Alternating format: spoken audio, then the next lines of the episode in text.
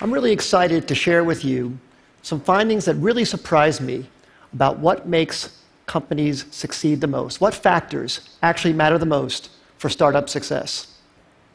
I believe that the startup organization is one of the greatest forms to make the world a better place. If you take a group of people with the right equity incentives and organize them in a startup, you can unlock human potential in a way never before possible. You get them to achieve unbelievable things. But if the startup organization is so great, why do so many fail? That's what I wanted to find out. I wanted to find out what actually matters most for startup success. And I wanted to try to be systematic about it, avoid some of my instincts and maybe misperceptions I have from so many companies I've seen over the years. I wanted to know this because I've been starting businesses since I was 12 years old, when I sold candy at the bus stop in junior high school, to high school when I made solar energy devices, to college when I made loudspeakers, and when I graduated from college, started software companies.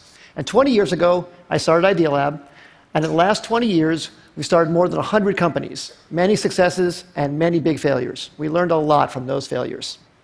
So I tried to look across what factors accounted the most for company success and failure. So I looked at these five. First, the idea. I used to think that the idea was everything. I mean, I named my company Idealab and how much I worship the aha moment when you first come up with the idea. But then over time, I came to think that maybe the team, the execution, adaptability, that mattered even more than the idea. I never thought I'd be quoting boxer Mike Tyson on the TED stage, but he once said, Everybody has a plan until they get punched in the face. and I think that's so true about business as well. Uh, so much about a team's execution is its ability to adapt to getting punched in the face by the customer. The customer is the true reality. And that's why I, became, I came to think that the team maybe was the most important thing. Then I started looking at the business model. Does the company have a very clear path generating customer revenues? That started rising to the top in my thinking about maybe what mattered most for success. Then I looked at the funding. Sometimes companies received intense amount of funding. Maybe that's the most important thing. And then, of course, the timing. Is the idea way too early and the world's not ready for it? Is it early, meaning you're in advance and you have to educate the world? Is it just right, or is it too late and there's already too many competitors? So I tried to look very carefully at these five factors across many companies. And I looked across all 100 Idealab companies and 100 non Idealab companies to try and come up with something scientific about it.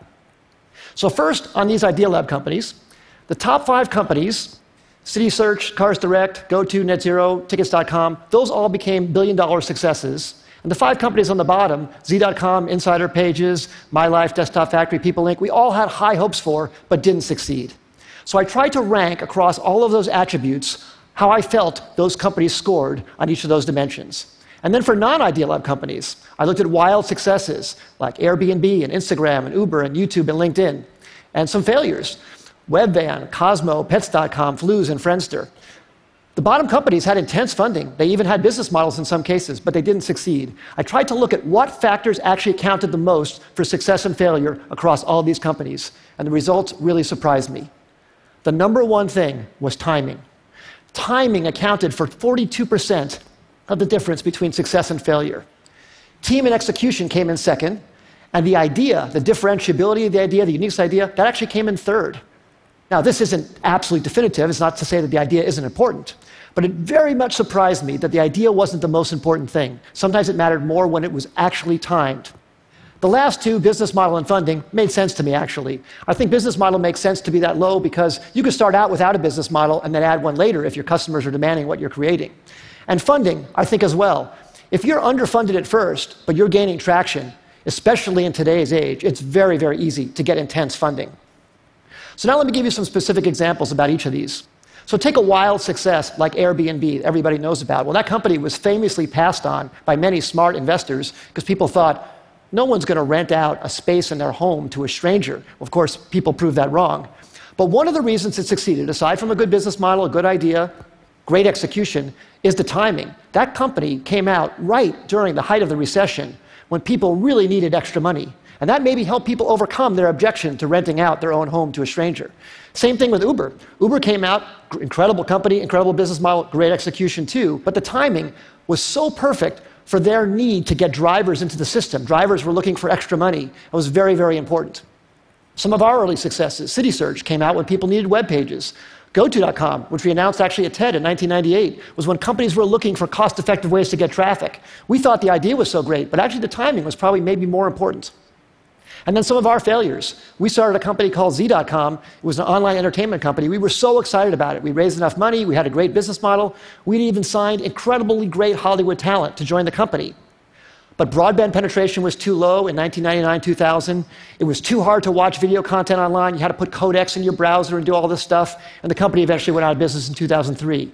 Just two years later, when the codec problem was solved by Adobe Flash, and when broadband penetration crossed 50% in America, YouTube was perfectly timed. Great idea, but unbelievable timing. And in fact, YouTube didn't even have a business model when it first started. It wasn't even certain that that would work out. But that was beautifully, beautifully timed.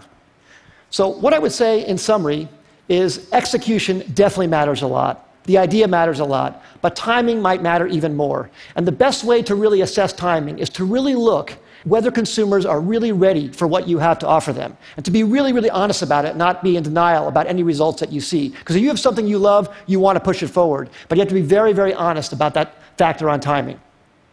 As I said earlier, I think startups can change the world and make the world a better place. I hope some of these insights can maybe help you have a slightly higher success ratio and thus make something great come to the world that wouldn't have happened otherwise. Thank you very much, my great audience.